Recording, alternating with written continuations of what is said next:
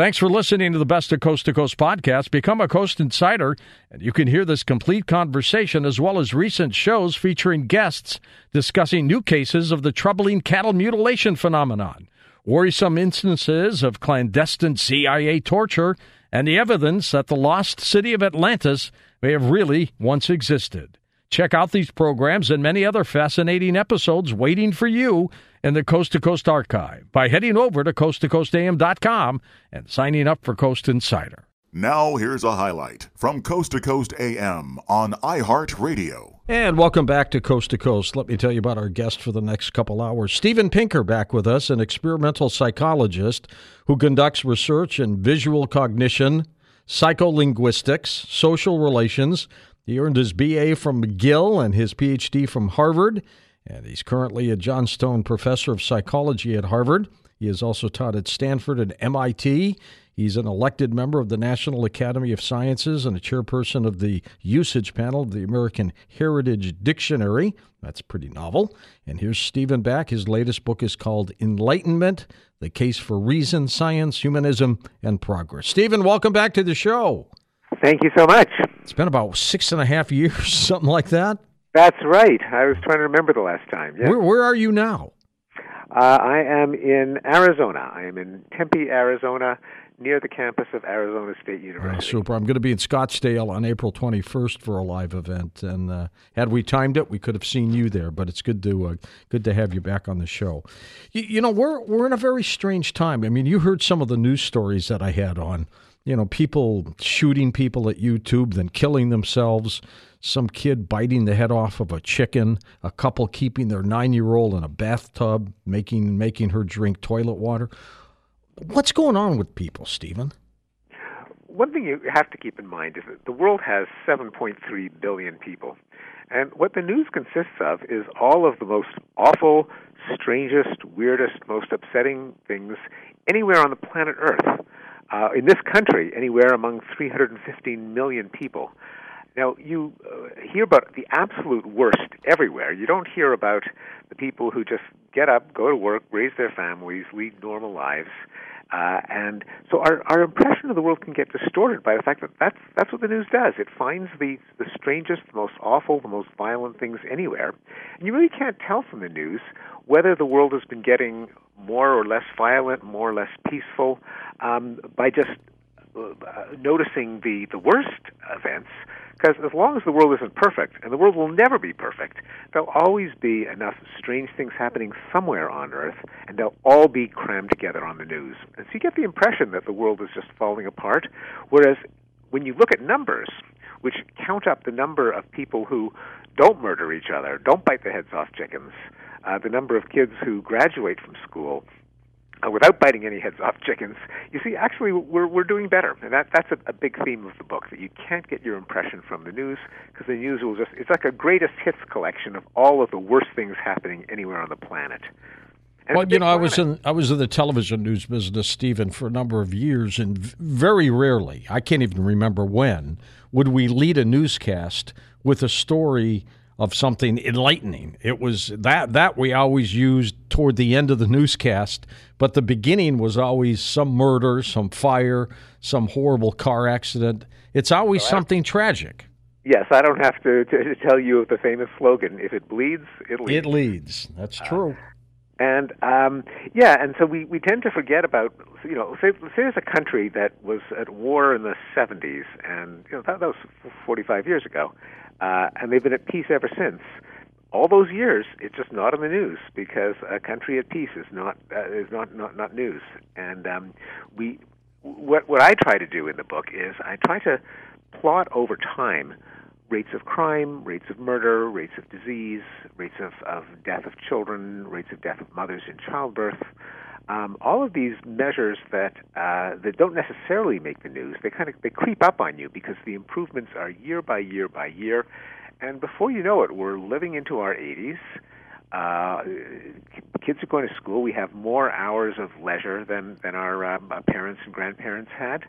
Uh, and in measure after measure, we're actually doing a, a, lot better. But you can't tell just from, from the news. I can't remember uh, in my lifetime when we were without war, for example.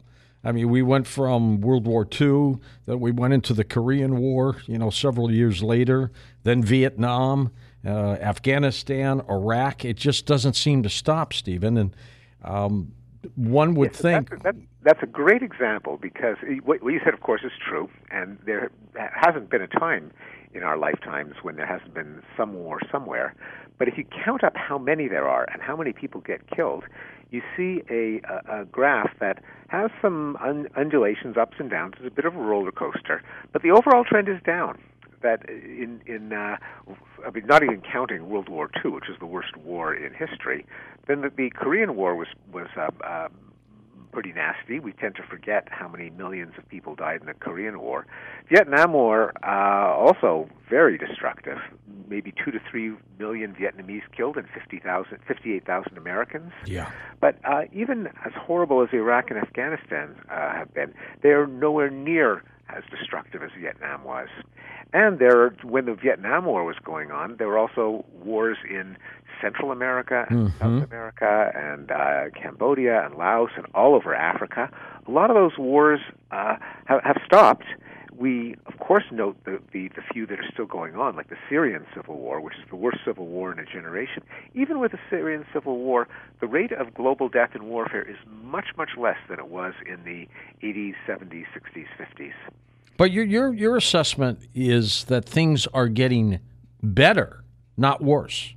Am I correct? Right. They, they, I mean, not, of course, not everywhere for everyone. I mean, that would be impossible. That would be magic. Right. I mean, if you live in Syria, things aren't too well right now. Exactly. If you if you pick the worst spots on Earth, and if you pick the people who are worst off, they'll be pretty badly off. But if you if you look at humanity as a whole, uh, then then there's unmistakably been been improvement. And you know, I can give you some examples. Okay, please, like to hear them. Well, worldwide. Um, the rate of extreme poverty, I mean, this is just about as poor as you can get. You can't even afford to feed yourself and your family. Uh, if you cut off a dollar ninety per person per day, uh, it, the rate now is 9.6 percent. That's still a lot of people, but 30 years ago it was close to 50 percent. The the rate has come down that uh, that dramatically just in 30 years. I already mentioned war. The rate of death in war right now in the across the planet is 1.2 per 100,000 per year, which, which is awful. But we during the, the, the Vietnam War, it was 9 per 100,000 per year. In the 80s, remember there was a war between Iran and Iraq, mm-hmm. almost like World War One. Half a million people killed. We had to worry that one uh, tanker sunk in the uh, entrance to the Persian Gulf would halt the flow of oil to the rest of the world. These were scary times, and we tend to forget how scary earlier decades were because we're we're so scared of what's going on right now. I'll give another example of uh, uh, when the peace treaty was signed between the government of Colombia and the communist guerrillas, the, the, the FARC organization, the year before last. That ended the last war in the Western Hemisphere. We've got an entire hemisphere of the world that has no wars going on. Uh, and that, I, that that that's unprecedented. And whole parts of the world, like Southeast Asia, there were wars in Cambodia and Laos, and of course Vietnam. And there hasn't been a war there since a, a very brief one in the in the 1980s. Really, since we pulled out. Since what what does that tell you? That uh, well, the the uh, I mean, we seem to be involved in all of them, Steven, in one form or another. the United States doesn't have such a great track record no. at, uh, of of uh, staying out of war. Um, the uh, just another example from something completely different. Uh, you know, for most of human history, very few people could read or write. Now, the rate of literacy worldwide is 90% for people under the age of 25. Uh, let me give you one other example. It, the the disease smallpox killed 300 million people in the 20th century. Doesn't exist. It was exterminated. There is just right. No but but new diseases pop up. Well, uh, they they can. I mean, uh, AIDS, of course, is uh, is an example, and AIDS had a terrible death toll in sub-Saharan Africa, although that has been reversed thanks to antiretroviral drugs. And uh, polio and guinea worm may be eradicated within a few years. Malaria is going down, uh, pneumonia is going down, diarrhea is going down. All the diseases that kill children by the millions ha- have uh, gone down.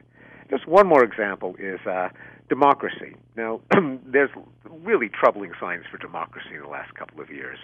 Russia and Venezuela and Turkey and Poland have all gotten less democratic.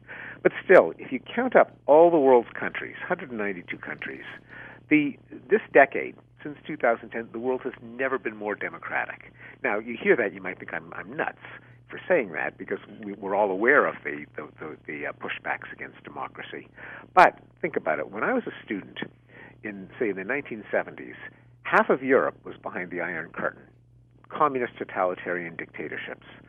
Uh, Portugal and Spain were fascist dictatorships.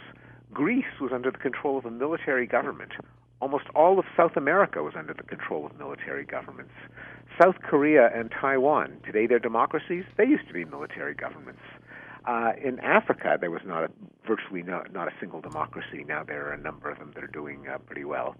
Uh, so that's yet another measure. And again, you know, I'm, what I'm saying it can only be appreciated when you when you count, when you step back from the news and you say, well, okay, how well? What, what's the report card for the world as a whole look like if we count year by year? Don't just focus on the worst cases, but focus on all of the boring countries that have gotten democratic bit by bit, all of the wars that you've forgot about, like in Angola and Mozambique and Nicaragua, that fizzled out and haven't reignited all the kids who are going to school who didn't go to school before, all the people in Bangladesh and China who are uh, living kind of lower middle class lifestyles who used to be desperately poor. It's that kind of perspective, looking at the, the world as a whole and looking at um, measures uh, that you tally year by year that show you that things really have been improving. Listen to more Coast to Coast AM every weeknight at 1 a.m. Eastern and go to coasttocoastam.com for more.